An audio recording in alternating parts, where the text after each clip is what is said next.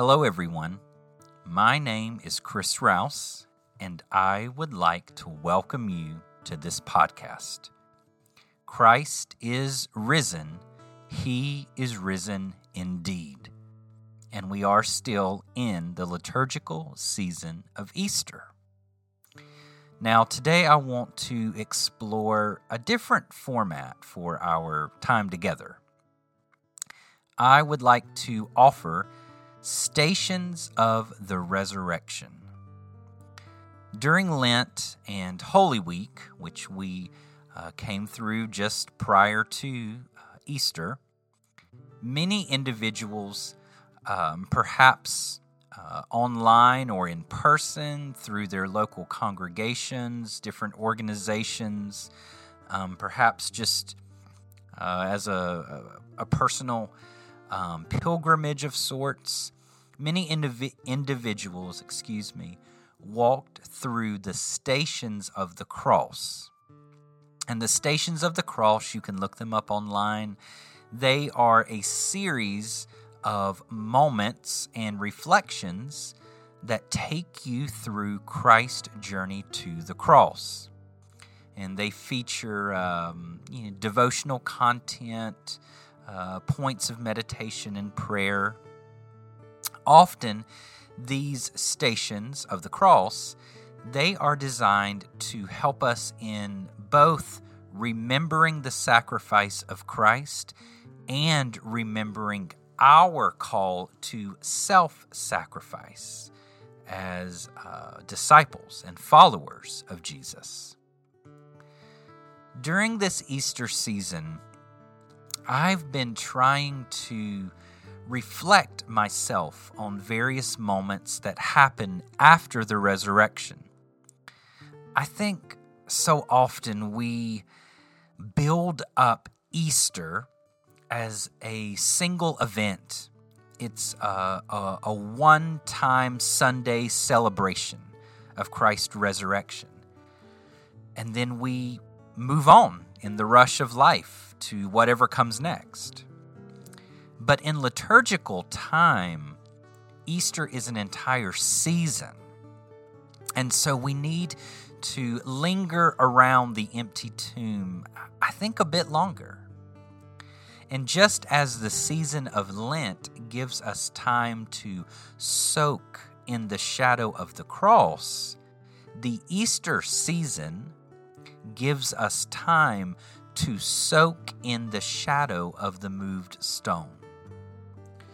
So today I want to simply offer five scripture readings as stations for us to stop at, and then pause with a question or questions for reflection at each station. As we re experience the events of Christ's resurrection, May we find the Spirit at work. Will you join me today on this resurrection journey? This is Pneumaturgical.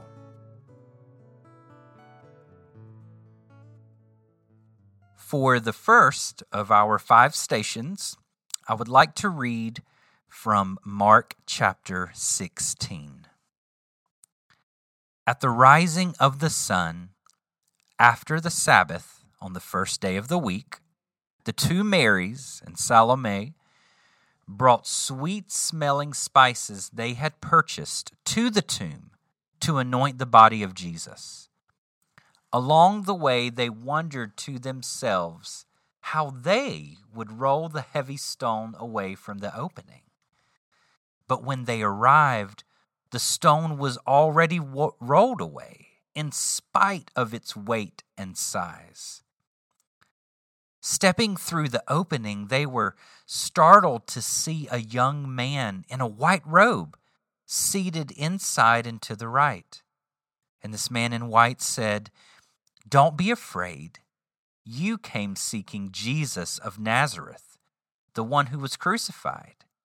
He is gone, he has risen See the place where his body was laid.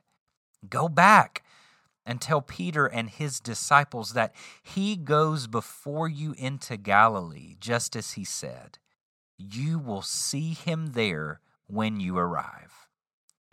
The women went out quickly, and when they were outside the tomb, they ran away, trembling and astonished. Along their way, they didn't stop to say anything to anyone because they were too afraid.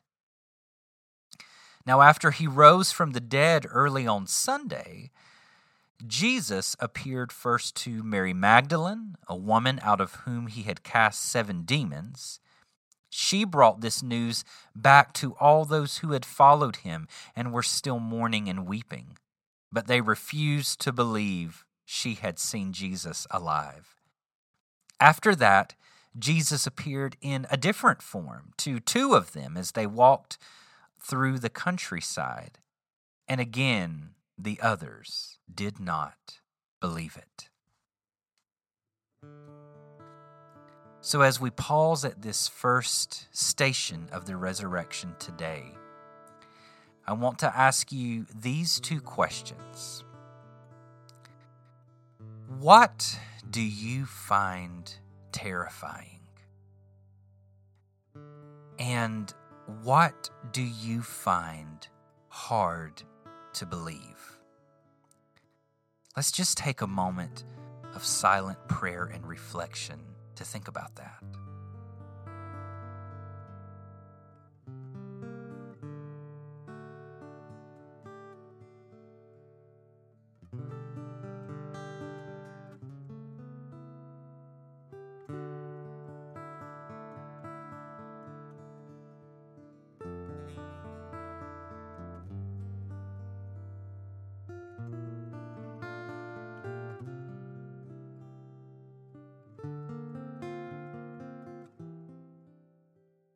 For our second station of the resurrection today, I'd like to continue our journey by reading from John chapter 20, beginning at verse 11.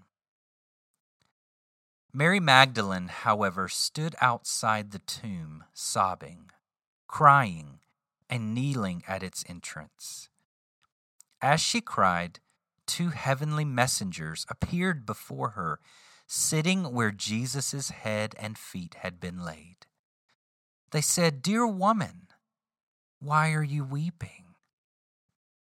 Mary Magdalene said, They have taken away my Lord, and I cannot find him. After uttering these words, she turned around to see Jesus standing before her, but she did not recognize him. Jesus said, Dear woman, why are you sobbing? Who is it you are looking for? She still had no idea who it was before her. Thinking he was the gardener, she muttered, Sir, if you are the one who carried him away, then tell me where he is, and I will retrieve him. Jesus said, Mary. Mary Magdalene as she was turning to Jesus, she spoke in Hebrew, Rabboni, which means my teacher. Jesus said, Mary, you cannot hold me. I must rise above this world to be with my Father, who is also your Father, my God, who is also your God. Go tell this to all my brothers. Mary Magdalene obeyed and went directly to his disciples. And she announced to them, I have seen the Lord, and this is what he said to me. So, as we pause today at this second station, I would like to ask you these questions Why are you crying? And who is it that you are looking for? Let's pause in prayer for a moment here.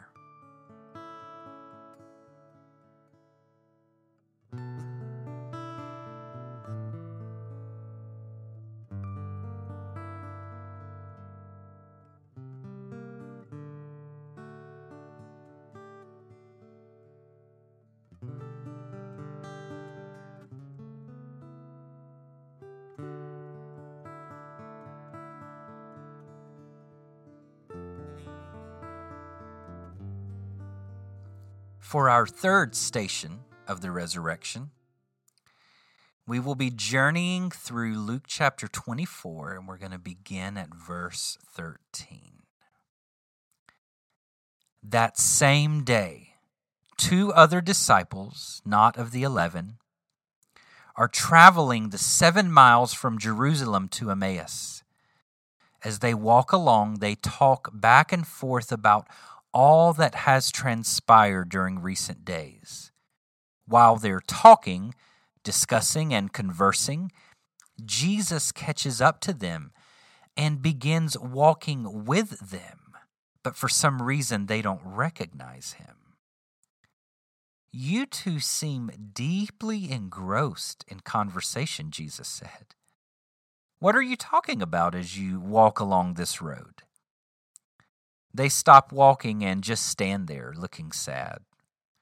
One of them, uh, Cleopas is his name, speaks up and says, You must be the only visitor in Jerusalem who hasn't heard about what's been going on over the last few days.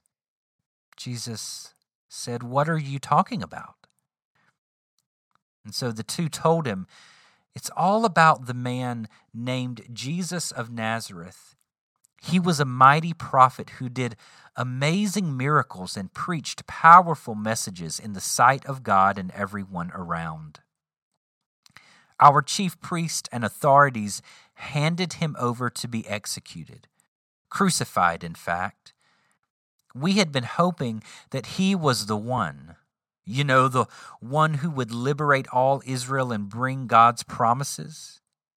Anyway, on top of all this, just this morning, the third day after the execution, some women in our group really shocked us.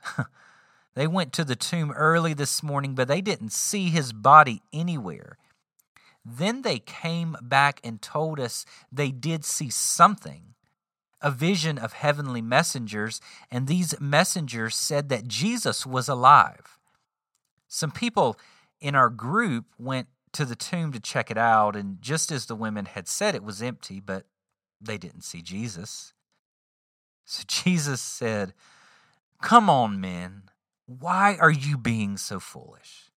Why are your hearts so sluggish when it comes to believing what the prophets have been saying all along? Didn't it have to be this way? Didn't the anointed one have to experience these sufferings in order to come into his glory?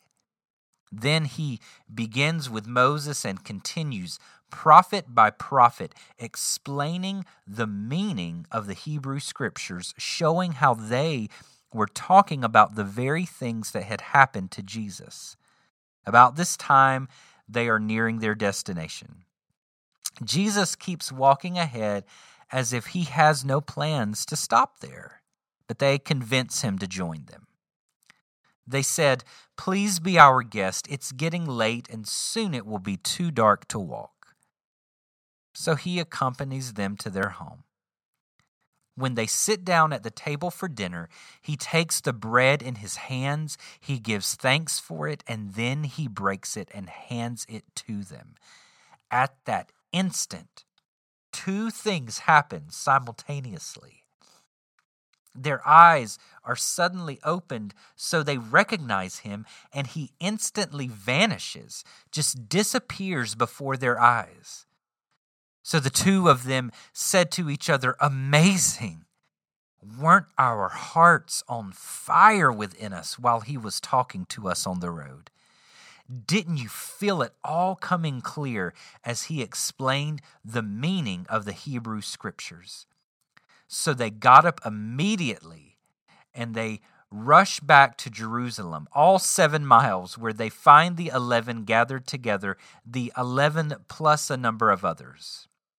Before Cleopas and his companions can tell their story, the others have their own story to tell.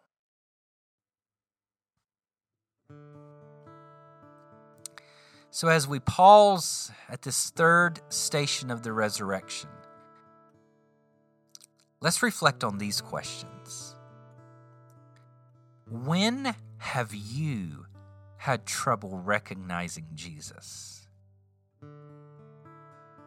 when has your heart been on fire? And when have you felt it all coming clear? Let's pause and think about these things in prayer for a moment.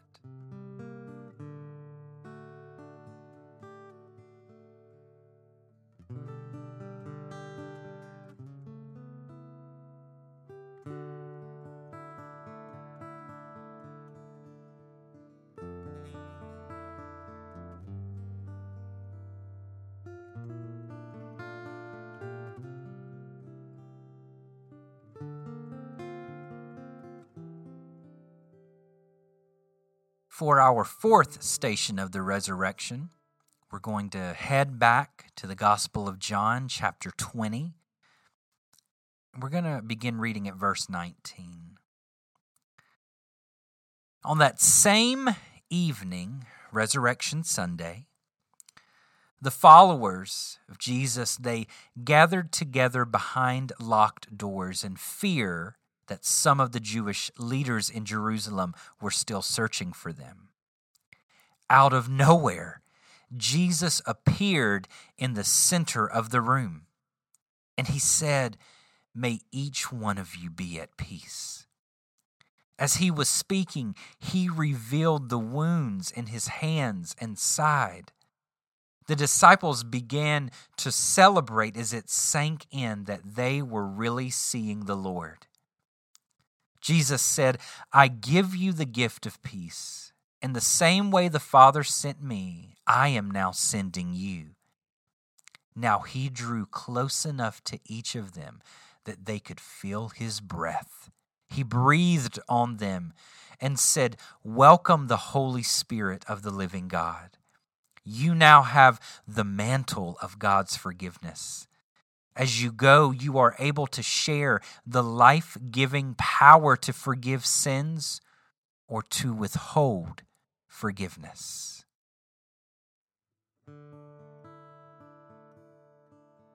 So, as we pause in this room with Jesus, a couple of questions to consider. What is the gift? Jesus has for you? And where are you called to share forgiveness? Let's have a moment of prayer as we think about these things.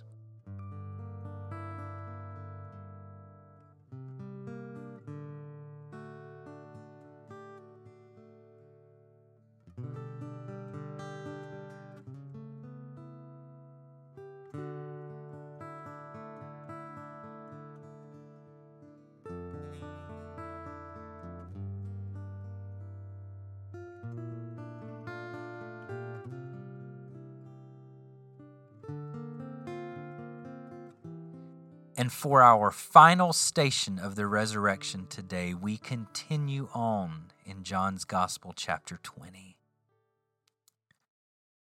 All of the eleven were present when Jesus appeared, with the exception of Thomas. He heard the accounts of each brother's interaction with the Lord. And the other disciples said, We have seen the Lord. But Thomas said, until I see his hands, feel the wounds of the nails, and put my hand to his side, I won't believe what you are saying. Eight days later, they gathered again behind locked doors, and Jesus reappeared. This time, Thomas was with them, and Jesus said, May each one of you be at peace. And he drew close to Thomas Jesus said, Reach out and touch me. See the punctures in my hands. Reach out your hand and put it to my side. Leave behind your faithlessness and believe. Thomas, who was filled with emotion, said, You are the one true God and Lord of my life. Jesus said, Thomas, you have faith because you have seen me. Blessed are all those who never see me, and yet they still believe. So, a couple of questions as we pause at this last station. When have you needed proof? And can you believe even if you don't see? Let's pause for one moment of prayer as we think about these things.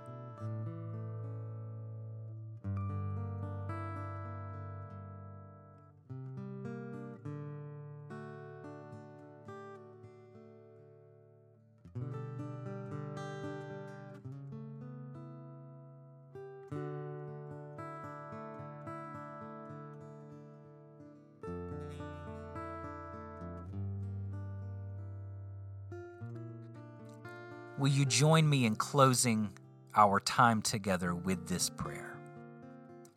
Eternal God, Father, Son, Spirit, Creator of new life, every second chance a testimony that your work is never finished.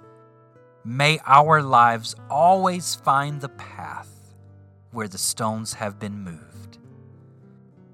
Jesus, the resurrection is your invitation to tell our stories, to tell the truth, to wait long enough for things to become clear so that we can realize what we need to leave behind. Holy Spirit, help us to listen, to believe to recognize when the truth is in front of us, even if it is a stranger.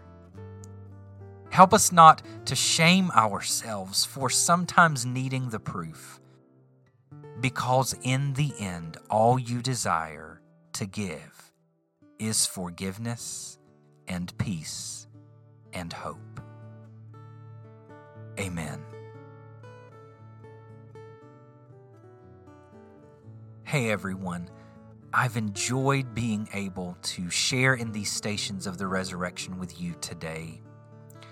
I pray that they have offered you some space and some moments to consider what the Spirit is at work doing in you and through you during this Easter season. I'm so thankful that you're joining me on this pneumaturgical journey. And if you are continuing to enjoy uh, the contents and material that we're going through, uh, I would be so delighted and so grateful if you would leave a review, uh, a rating. Uh, you can reach out with any comments, uh, pneumaturgical at gmail.com. Blessings to each of you as you continue journeying through this Easter season.